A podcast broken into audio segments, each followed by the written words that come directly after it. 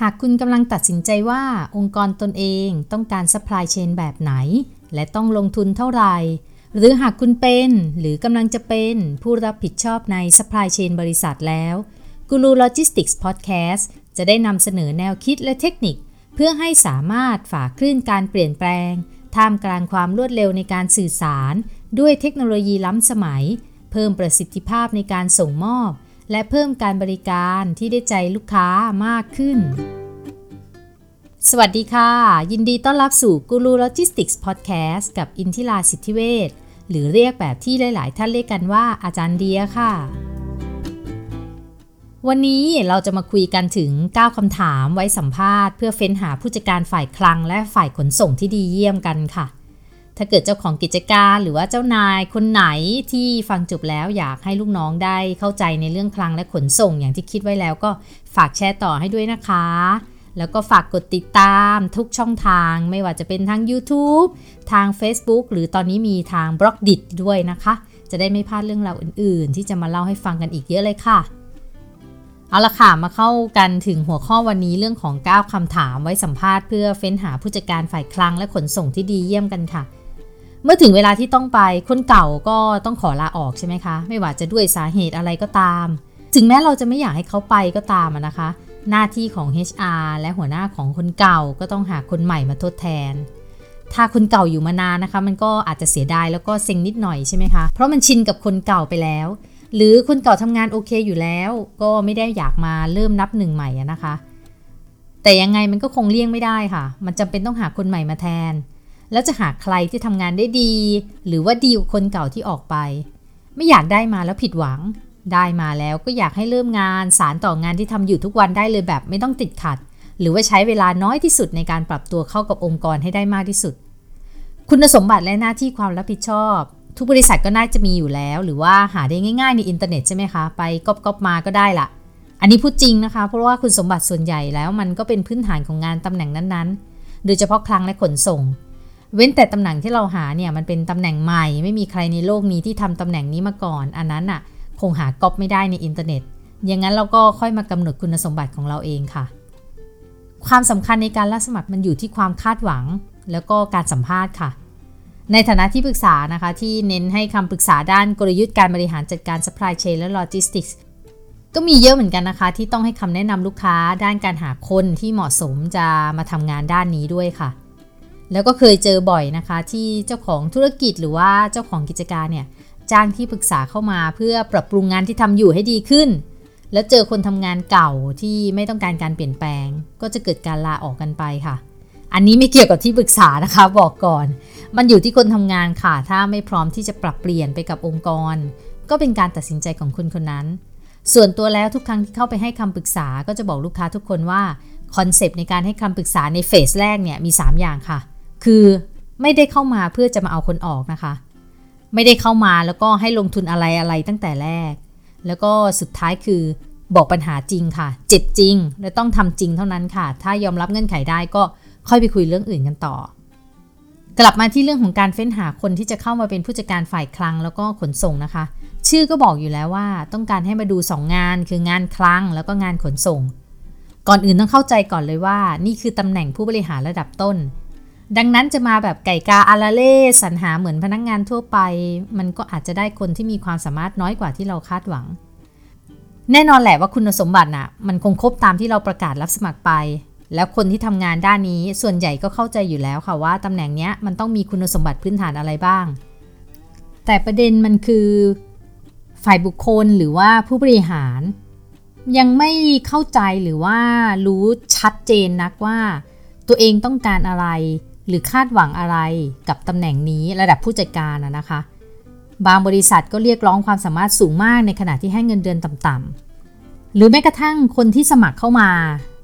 คิดว่ามาสมัครในตำแหน่งผู้จัดการฝ่ายคลังและขนส่ง บางทีก็ไม่รู้เลยว่า ผู้บริหารหรือว่าบริษัทนั้นน่ะคาดหวังอะไรกับตัวเอง คือก็เป็นประเภทสมัครไปก่อน หรือว่า รับสมัครมาก่อน เอารับคนทำงานเข้ามาก่อน สุดท้ายทั้งสองฝั่งก็มีปัญหาซึ่งกันและกัน เพราะว่าต่างคนต่างก็คาดหวังในสิ่งที่ตัวเองต้องการมากเกินกว่าที่ได้ตกลงกันไว้ในตอนแรก หรือเข้าใจในตอนแรกที่ประกาศรับสมัครมา เอาจริง ๆ นะ หลาย ๆ บริษัทเห็นตำแหน่งผู้จัดการคลังและขนส่งเนี่ยเป็นตำแหน่งที่ไม่ค่อยสำคัญ บางครั้งก็โปรโมทคนในขึ้นมาค่ะ โดยที่ก็ไม่ได้พิจารณาความสามารถเขาในแง่ของการบริหาร มองเขาแค่ทำงานในการที่คนคลังแล้วก็ขนส่งต้องทำแค่นั้นทำให้บางครั้งมันก็ต้องสูญเสียพนักงงานคลังที่ดีที่สุดไป สุดท้ายก็เสียความรู้สึกกันทั้งสองฝ่ายค่ะ เอาละค่ะ เมื่อเราเข้าใจกันแล้วว่า นี่คือตำแหน่งผู้บริหารระดับต้น สิ่งถัดไปที่เราต้องทำก็คือเราต้องกำหนดความคาดหวังค่ะกำหนดความคาดหวังให้กับตำแหน่งผู้จัดการคลังและขนส่ง การกำหนดความคาดหวังนี้นะคะมันคือการกำหนดก่อนที่เราจะสัมภาษณ์ แล้วก็ก่อนที่เราจะเปิดรับสมัครงาน หรือบางทีเราโอเคแหละเราเปิดรับสมัครงาน เราใส่คุณสมบัติพื้นฐานทั่วไปได้ แต่ว่าต้องเขียนเอาไว้หรือว่าต้องรับทราบด้วย โดยทั่วกันนะคะ ก่อนที่จะสัมภาษณ์เลยก็คือว่าเรากำลังคาดหวังอะไร จากตำแหน่งนี้ เพราะว่ามันจะเป็นประโยชน์มากในการสัมภาษณ์ เพื่อให้เราได้คนที่ใช่จริง ๆ กับองค์กรของเรา ลักษณะงานของเรา แล้วก็สิ่งที่เราต้องการสำหรับตำแหน่งนี้เพื่อมาดูแลคลังและขนส่งของเราค่ะ ทีนี้ก็จะขออนุญาตแนะนำว่าในส่วนที่เป็นของความคาดหวังของผู้จัดการคลังและขนส่งเนี่ยมีอะไรบ้าง โดยจะขอแยกความคาดหวังตามลักษณะของงานทั้งสองนะคะ อย่างแรกเนี่ยถ้าต้องเป็นผู้จัดการคลังสินค้า ตาม JD หรือว่าตาม Job Description รู้ไหมคะว่าผู้บริหารมีความคาดหวังอะไร จากตำแหน่งนี้บ้างสำหรับผู้รับสมัครอ่าสำหรับผู้สมัครงาน แล้วก็สำหรับผู้บริหารแล้ว ทราบไหมคะว่าโดยตำแหน่งนี้เราต้องคาดหวังอะไรกับคนที่จะมาสมัครงานบ้าง สิ่งที่จะเป็นตัวอย่างนะคะ ขออนุญาตแนะนำตัวอย่างความคาดหวังสำหรับงาน คลังสำหรับผู้จัดการฝ่ายคลังและขนส่งก็คืออย่างแรกข้อแรกเลยนะคะก็คือ ความถูกต้องของสินค้าคงคลังค่ะ ไม่ว่าจะเป็น สินค้าคงคลังที่เป็น FG ก็คือสินค้าสำเร็จรูป แล้วก็ raw material หรือว่าวัตถุดิบค่ะ ความถูกต้องของสินค้าคงคลังทั้ง FG และ RM นะคะ ควรจะต้องเป็น 100%ค่ะ อย่างที่ 2 ความถูกต้องของสต็อกประเภทบรรจุภัณฑ์ค่ะ ต้องมากกว่า 95%อย่างที่ 3คาดหวังว่าจะมีการใช้พื้นที่ในคลังอย่างเหมาะสม เพียงพอกับปริมาณงาน ข้อที่ 4 คาดหวังว่าผู้จัดการฝ่ายคลังและขนส่งสำหรับตำแหน่งนี้จะประสานงานกับแผนกอื่น ๆ เพื่อให้ส่งสินค้าให้ลูกค้าได้ตามกำหนด ข้อที่ 5 จะต้องสามารถติดตาม ควบคุม ดูแล ให้ข้อมูลในโปรแกรมฐานข้อมูลอย่างถูกต้องครบถ้วน ข้อที่ 6ตำแหน่งนี้จะต้องสามารถควบคุมกำกับดูแล ให้มีการรับของเข้าจากผลิต และซัพพลายเออร์อย่างรวดเร็วในเวลาแล้วก็พื้นที่ที่จำกัดค่ะ และข้อสุดท้าย คาดหวังให้ผู้จัดการฝ่ายคลังและขนส่ง สามารถนำเสนอและผลักดันให้มีการใช้เทคโนโลยีในคลังสินค้า เพื่อเพิ่มความรวดเร็วในการทำงานค่ะ และก็ต่อไปก็คือตัวอย่างความคาดหวังสำหรับงานขนส่งสำหรับผู้จัดการคลังและขนส่งนะคะ อย่างแรกก็คือสามารถควบคุมกำกับ แล้วก็รายงานต้นทุนค่าขนส่ง และอัตราการส่งมอบสินค้าได้ค่ะ อย่างที่ 2 จะต้องสามารถบริหารทีมงาน คนขับรถ เด็กติดรถ เด็กยกของแล้วก็สภาพรถให้สามารถทำงานได้อย่างมีประสิทธิภาพ และไม่ก่อให้เกิดอุบัติเหตุจากความประมาทเลินเล่อข้อที่ 3 ต้องสามารถจัดเส้นทางขนส่งร่วมกับฝ่ายขาย เพื่อให้เกิดความสมดุลระหว่างความต้องการลูกค้า และความเหมาะสมกับและความเหมาะสมของทรัพยากรที่มี ข้อที่ 3 ค่ะ ต้องสามารถจัดเส้นทางขนส่งร่วมกับฝ่ายขาย เพื่อให้เกิดความสมดุลระหว่างความต้องการลูกค้า และความเหมาะสมของทรัพยากรที่มีค่ะ ข้อที่ 4 คาดหวังให้สามารถบริหารจัดการรถ คนขับรถ และผู้รับเหมาส่งสินค้า ให้ส่งสินค้าให้กับลูกค้าได้ตามกำหนดค่ะ และข้อสุดท้ายก็คือ ผู้จัดการคลังและขนส่งต้องสามารถนำเสนอและผลักดัน แนวทางการขนส่งสินค้าที่สามารถรองรับการขยายตลาดที่ครอบคลุมทุกพื้นที่ในประเทศ รวมถึงต่างประเทศกรณีที่มีด้วยนะคะ นั่นคือตัวอย่างความคาดหวังกับตำแหน่ง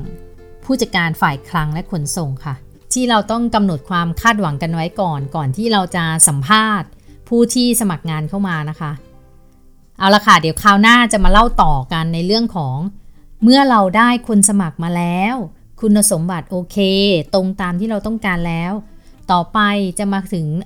ในส่วนที่เป็นของคำถามที่เราต้องใช้ในการสัมภาษณ์นะคะ จะเป็นคำถามที่เราต้องการคำตอบเพื่อแสดงวิสัยทัศน์ ทัศนคติและภาวะผู้นำในการเป็นหัวหน้างานระดับผู้จัดการคลังสินค้า แล้วก็ขนส่งอย่างมืออาชีพค่ะ การที่เราทำอะไรหรือไปในทิศทางไหนเนี่ยถ้ามันไปในทางที่ถูกตั้งแต่แรก มันก็จะง่าย แล้วก็ลดปัญหาในระหว่างทางมากทีเดียวค่ะ แต่ถ้าเราไปผิดทางตอนแรกนะคะ มันก็จะทำให้เกิดปัญหาคาใจ จนต้องมาผิดใจกันทีหลัง เสียดายเวลาที่ทำงานกันมาค่ะ อย่างที่ประโยคภาษาอังกฤษที่เขาว่ากันนะคะ put the right man on the right job ค่ะ สำหรับวันนี้กูรูโลจิสติกส์พอดแคสต์กับอินทิราสิทธิเวทต้องไปก่อนค่ะ แล้วพบกันใหม่ในตอนหน้านะคะ สามารถติดตามฟังกันได้ทั้งทางพอดแคสต์และ YouTube